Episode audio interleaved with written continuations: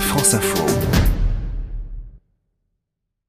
Comme chaque dimanche, le débrief éco, débat autour des sujets économiques qui ont ou qui vont marquer l'actualité avec nous ce soir.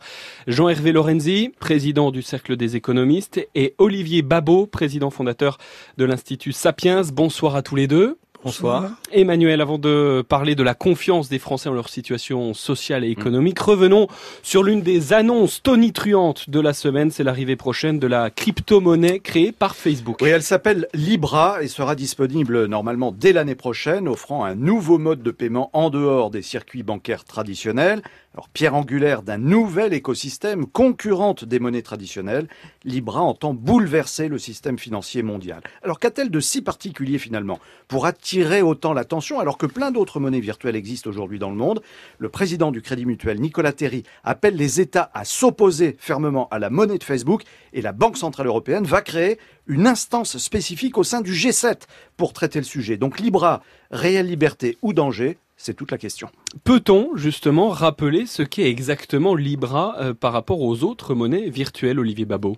Ah oui, alors Libra, ça veut dire déjà balance en latin. Il y a un message qui est probablement euh, caché euh, dans le nom, dans le choix du nom. C'est une crypto-monnaie, donc une devise numérique. Il, Facebook le décrit lui-même comme dans son livre blanc comme une crypto numérique stable, une crypto-monnaie numérique stable, c'est-à-dire en fait une monnaie qui n'existera jamais en papier, contrairement à la nôtre, qui est une monnaie quand même fiduciaire, qui, qui, repose sur la confiance, mais qui ne sera pas une monnaie d'État pour la première fois. Des crypto-monnaies, il y en a plus d'un millier aujourd'hui. La plus connue, sans doute, c'est aujourd'hui le Bitcoin, mais celle-ci est en fait très différente puisque ça ne sera pas, on pourrait dire, une crypto-monnaie qui repose sur, on ne va pas rentrer dans le détail technique, hein, mais sur une blockchain complètement publique. Elle sera, on pourrait dire, en partie privée, c'est-à-dire plus contrôlé. On pourra vendre et acheter euh, avec euh, cette fameuse Libra. Alors l'idée évidemment, c'est que ça va être pour tous les gens qui pourront l'utiliser, c'est-à-dire que là où ça sera euh, autorisé, c'est une des questions. La Russie a dit qu'ils en voulaient pas déjà. Hein. La Chine, de toute façon, est fermée à Facebook, donc le problème est, est, réglé déjà a priori. L'Inde, on n'est pas tout à fait sûr, mais on aura ce qu'on appelle un portefeuille, un porte-monnaie électronique, hein, qui devrait d'ailleurs euh, s'appeler le, le, Calibra, où on va pouvoir euh, chacun, si on le veut, échanger des, des Libra. Jean-Hervé Lorenzi, pour ou contre Libra? Je rappelle que vous venez de publier aux éditions Erol un livre intitulé La nouvelle résistance face à la violence technologique dans laquelle vous dites on est submergé, on est entouré de ces objets euh, numériques. Euh, finalement, c'est peut-être euh, pas forcément source de, liberté. Et vous bah, dites que la solution ne viendra pas forcément des États. L'affaire du Libra est vraisemblablement pas trop. C'est la campagne de Russie. En réalité, comme tout empire, ils sont totalement fous. C'est-à-dire qu'un jour ou l'autre, ils vont s'occuper de nos vies sexuelles, de tout. Ils veulent s'occuper de déjà tout. Un peu le cas. Hein, c'est peut-être le cas. C'est d'ailleurs le cas, oui, oui. Mais et, et, et disons que ils vont s'occuper de tout.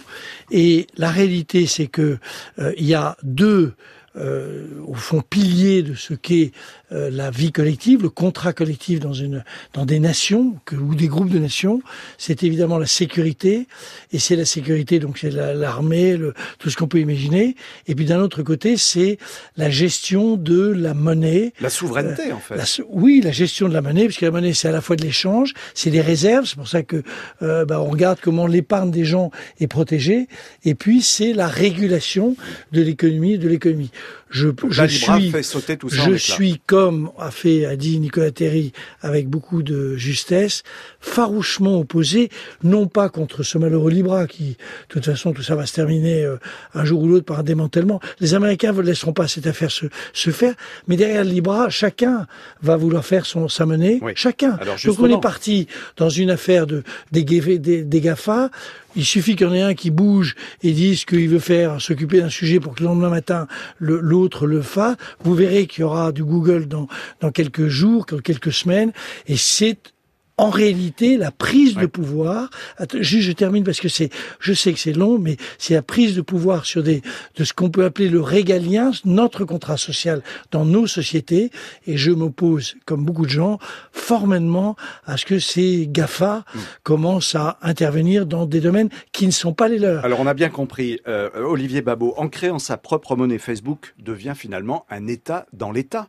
Euh, et c'est une monnaie très facile pour des pays qui ont beaucoup difficultés économiques. Le Venezuela, par exemple, le Libra, c'est tout bénef pour, le, pour les Vénézuéliens. Bien sûr, là où l'État, justement, est en, pourrait dire, en absence euh, ou, failli, euh, on va utiliser ce, genre de monnaie. Il y a 1,7 milliard de gens dans le monde qui n'ont pas accès à un système bancaire et, et à la bancarisation. On sait très bien qu'en revanche, ils ont plus facilement accès à des smartphones. Ça pourrait être pour eux une solution. D'ailleurs, c'est comme ça que Facebook le, le propose. Mais évidemment, alors c'est totalement vertigineux. Pour moi, c'est un des événements économiques les plus importants de ce début de siècle. On est quasiment déjà au premier quart. C'est un des événements les plus importants. On va voir ce qui se passe. Effectivement, interdiction, euh, dislocation, mais c'est euh, pourrait dire un pas de plus dans ce qu'on peut appeler ces corpo nations, hein, c'est-à-dire ces entreprises qui se veulent des États. Finalement, ils avaient déjà la relation, ils avaient l'information, comme comme c'est le cas pour Google, la maîtrise de l'information, et maintenant ils auraient la maîtrise aussi de la transaction.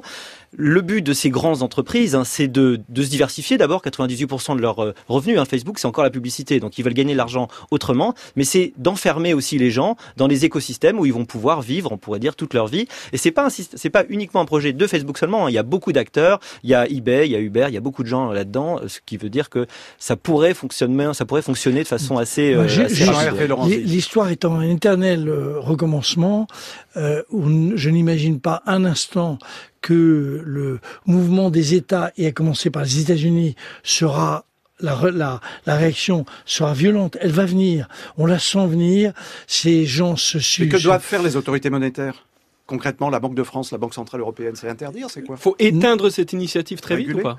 Il faut éteindre, mais c'est pas d'abord une initiative. Vous allez voir, je vous parie qu'on se retrouve dans trois mois ici. Les, toutes les GAFA auront sorti quelque chose d'équivalent. Je veux dire, c'est, la prise de pouvoir dans le monde par une dizaine d'entreprises. Mmh. Qui a envie dans cette, ce studio que le monde soit dirigé par dix entreprises eh bien, on lit donc euh, la nouvelle résistance face à la violence euh, technologique que vous publiez avec euh, avec avec Michael Bérébi et Pierre Docas. Juste deux mots, deux mots. Il y a deux bouquins formidables qui sont sur le même niveau.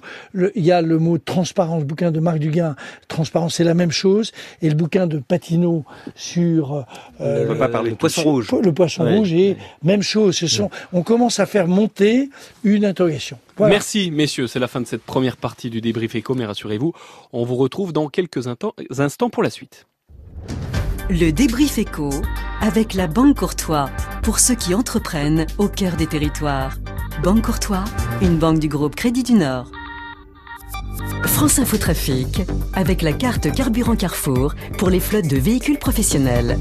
Plus d'infos sur carte-carburant.carrefour.fr. Et on fonce sur la route avec Laura Lavenne pour le, vos conditions de circulation. Laura, il y a des difficultés sur l'autoroute A7. Oui, sur la 7 direction Lyon, c'est très chargé à partir de Livron sur Drôme jusqu'à Valence. Il y a 30 minutes de bouchon en raison de travaux sur les voies. Et puis c'est de nouveau compliqué d'Albon jusqu'au péage de Roussillon, toujours direction Lyon.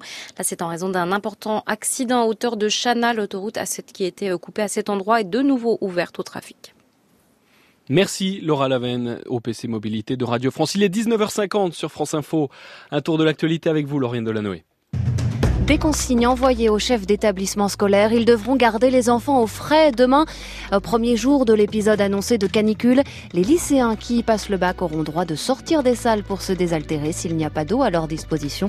Euh, Météo France place déjà cinq départements en vigilance orange. Paris, les Hauts-de-Seine, le Val-de-Marne, la Seine-Saint-Denis et la Seine-et-Marne.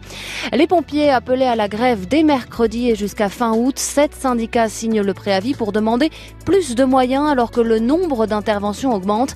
Les grévistes assureront leur mission, mais ils porteront des brassards et des t-shirts avec des messages. Les élections municipales rejouées aujourd'hui à Istanbul, la victoire du candidat de l'opposition, comme en mars dernier, le vote avait été annulé. Ekrem Imamoglu propose au président turc Recep Tayyip Erdogan de travailler ensemble en harmonie. Les États-Unis appellent tous les pays à convaincre l'Iran de désamorcer la tension dans le Golfe. L'émissaire américain pour l'Iran assure cet après-midi qu'il n'y a aucun intérêt à une confrontation militaire et que si les États-Unis ont renforcé leur présence dans la région, c'est pour des raisons purement défensives. La place de la Concorde transformée en terrain de sport géant aujourd'hui à Paris. Une journée olympique pour fédérer à 5 ans des Jeux dans la capitale. Les visiteurs, souvent en famille, ont pu essayer par exemple un mur d'escalade. France Info. Le débrief éco avec la Banque Courtois pour ceux qui entreprennent au cœur des territoires. Banque Courtois, une banque du groupe Crédit du Nord. Et c'est la suite de ce débat en partenariat avec le Cercle des économistes pour la deuxième partie de l'émission avec vous, Emmanuel Cuny et nos deux invités, Jean-Hervé Lorenzi, président du Cercle des économistes et Olivier Babot, président fondateur de l'Institut Sapiens. Parlons maintenant, si vous le voulez bien, messieurs, de confiance. Question, Emmanuel, alors que quelques signaux positifs apparaissent ici ou là, faut-il et peut-on avoir confiance dans l'économie française. Oui, c'est vrai que le mot revient souvent. Alors, euh, est-ce qu'un chef d'entreprise qui a confiance investit plus qu'un patron pessimiste Un consommateur achète-t-il plus car il a confiance dans l'évolution de son pouvoir d'achat? Oui, bien sûr. Mais sur quoi repose exactement cette confiance? Terme abstrait ou réellement porteur Comment renouer avec la confiance? C'est le thème des 19e rencontres économiques d'Aix-en-Provence qui se tiendront les 5, 6 et 7 juillet prochains à Aix-en-Provence, donc avec France Info. Trois jours de débat décideurs, enseignants, étudiants, économistes, hommes politiques en provenance de 40 pays. La directrice générale du Fonds monétaire international, Christine Lagarde, sera présente. Alors, Jean-Hervé Lorenzi, je le disais, donc ce, thème est, évident dans le contexte économique et social aujourd'hui en France. Est-ce que vous n'avez pas quand même cédé à, la facilité en choisissant de parler confiance pendant trois jours, alors que bah, les Gilets jaunes veulent prouver que leur mobilisation est, toujours bien réelle? Bien sûr, vous avez tout à fait raison. Aujourd'hui, quand on a décidé du thème, c'était il y a un an, euh, c'était donc le 10 juillet 2018 euh, et à l'époque, ça paraissait plus original. Le, le, fait est que le mot est devenu, c'est banalisé dans la discussion. Je rappelle juste au passage que non seulement c'est le 5, 6, 7, mais que c'est ouvert, c'est gratuit, il suffit de s'inscrire. C'est très important. Nous ne sommes pas sur Internet, mais nous ne sommes pas le Davos du pauvre, nous sommes le Davos ouvert. C'est une autre chose, un autre concept. Dans un lieu magnifique. Et, dans, voilà, et dans un lieu magnifique. Euh, tout ça pour vous dire oui. Alors, au fond, on voit bien en, en deux mots quelle est l'évolution du dispositif quand est-ce que la, confiance partout dans le monde, sur tous les sujets, s'est rompue par rapport aux institutions, par rapport... Il n'y a pas que de l'économie. Et en réalité, tout ça, nous en sommes convaincus. Les deux premiers jours porteront sur cette idée qu'il y a beaucoup de choses à arranger pour améliorer la confiance. Mais surtout, nous sommes convaincus que dans le monde dans lequel nous rentrons, pour rétablir la confiance, il faut que on remette j'allais dire, comme socle de fonctionnement de nos sociétés, des valeurs, toute une série de valeurs. Ça, en réalité, on fera pas de la confiance en tapant dans, en, en, claquant des, des, doigts, et on le fera en re-rétablissement des valeurs. Et c'est la raison pour laquelle les deux sessions, celle d'entrée quand est-ce que la, la, la, confiance a été rompue et celle de la fin Quelles sont les valeurs qui vont qui vont se développer avec huit femmes qui vont nous dire quelles sont les valeurs auxquelles elles croient pour l'avenir C'est à partir de ce moment-là qu'on peut imaginer de retrouver de la confiance dans le monde. Et donc pendant les trois jours, hein, on parlera formation numérique, ah bah l'information bien sûr avec les, les, fake news, l'environnement, la finance, les villes, la géopolitique, etc. Olivier Babot, cette confiance, un peu comme disait Jean-Hervé Lorenzi, c'est un problème mondial aujourd'hui. Oui, on voit bien que l'économie numérique, euh, c'est une économie qui a provoqué une crise très très grave de la confiance et pas seulement dans le domaine économique. Quand on demande aux gens euh, si le monde va mieux, les Chinois ils sont 41% à dire oui, les Français seulement 3%. C'est-à-dire qu'en France, on a spécialement, on pourrait dire, une vision aujourd'hui peut-être un petit peu craintive de l'évolution technologique, mais aussi évidemment de notre rapport aux élites. Mmh. Alors il y a des tas de questions qui se posent qui sont absolument vertigineuses. Quand on a un monde qui de plus en plus est piloté par ce qu'on appelle des intelligences artificielles, c'est-à-dire en fait de façon automatisée par des machines relativement impersonnelles, sans que personne soit capable de rendre compte de ce qui se passe, eh bien on, peut être de plus en plus inquiet sur les façons dont les décisions se prennent. Mmh. Quand euh, on a eu une ubérisation qui est une désintermédiation qui s'est traduite par, on peut être, il faudrait mieux l'appeler plateformisation, c'est-à-dire qu'on a des espèces de gigantesques nouveaux médias qui sont les intermédiaires entre l'offre et la demande et que les pratiques de ces nouvelles plateformes, on pourrait dire, sont souvent contestables, qu'elles soient fiscalement ou, du point de vue de, du respect de la vie privée. Ce sont des questions fondamentales qui touchent à la confiance. Or, sans confiance, il n'y a pas d'économie saine et prospère. Et alors pourquoi les Français ont perdu la confiance? Bah peut-être que chez nous, plus qu'ailleurs, on est sensible justement aux risques plutôt qu'aux avantages de la technologie. D'abord parce qu'on est un pays, tu veux dire, qui est prospère depuis plus longtemps. Alors les Chinois, ils voient objectivement une évolution de leur niveau de vie. nous, on est un peu plus blasé de ce point de vue-là et on voit surtout les risques. Je vais un petit peu nuancer ce que dit Olivier. La réalité, c'est qu'il y a une étude McKinsey qui montre que la confiance est rompue partout dans le monde, partout, partout. Deux, les Chinois, la, la, la démocratie chinoise est encore approuvée. Chez nous, elle est, elle est quand même très bien installée. Et en réalité, on s'aperçoit que la, confiance est rompue, j'allais dire très profondément dans l'idée même du progrès de la société, du progrès. Mais ceci ne concerne pas que les Français. Je suis pas, je veux dire, on, a des différences par pays, mais dans la réalité, alors l'étude le montre assez bien, cette étude McKinsey, ils ont interviewé 100 000 personnes dans le monde. Donc on est vraiment sur un bon sondage. Elle est quand même très très très compliquée. Je rajoute que transition démographique, inégalité, transition technologique, transition écologique, problème quand même de bruit de bottes un peu partout, bruit de bottes. Ça fait beaucoup. Que ça fait quand même beaucoup. Moi, j'ai tendance à considérer qu'on n'est pas très éloigné. Alors, c'est une position personnelle. On serait plutôt dans les années 1905.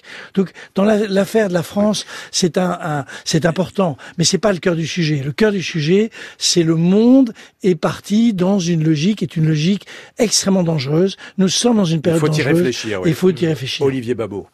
En fait, on est dans une crise des lumières, en fait. C'est-à-dire, les lumières, c'était l'idée de la science. On peut faire la différence entre la connaissance vraie et l'opinion. Et puis, c'était la croyance dans le progrès. Ben, ces deux grands piliers aujourd'hui, avec d'une part les fake news et d'autre part l'idée que peut-être la technologie n'apporte pas que du bien euh, majoritairement. Ces deux grandes idées aujourd'hui sont remises en cause. C'est une crise des lumières, cette crise des consciences. Alors, le cercle des économistes, à l'issue de ces rencontres économiques de début juillet, fera une déclaration finale. Vous ferez des propositions, Jean-Hervé On fera des propositions, mais peut-être que la principale proposition, c'est de dire, écoutez ce que ces huit, il se trouve qu'ils sont huit femmes, donc ça donne un, petit, un petit côté, euh, c'est particulier, mais très intéressant. Ces huit femmes vont nous dire, voilà les valeurs, elles ont toutes des responsabilités éminentes, voilà les valeurs sur lesquelles on peut reconstruire un monde qui soit un peu plus confiant. Merci messieurs pour ce euh, débrief éco. Évidemment, il revient dès la semaine prochaine.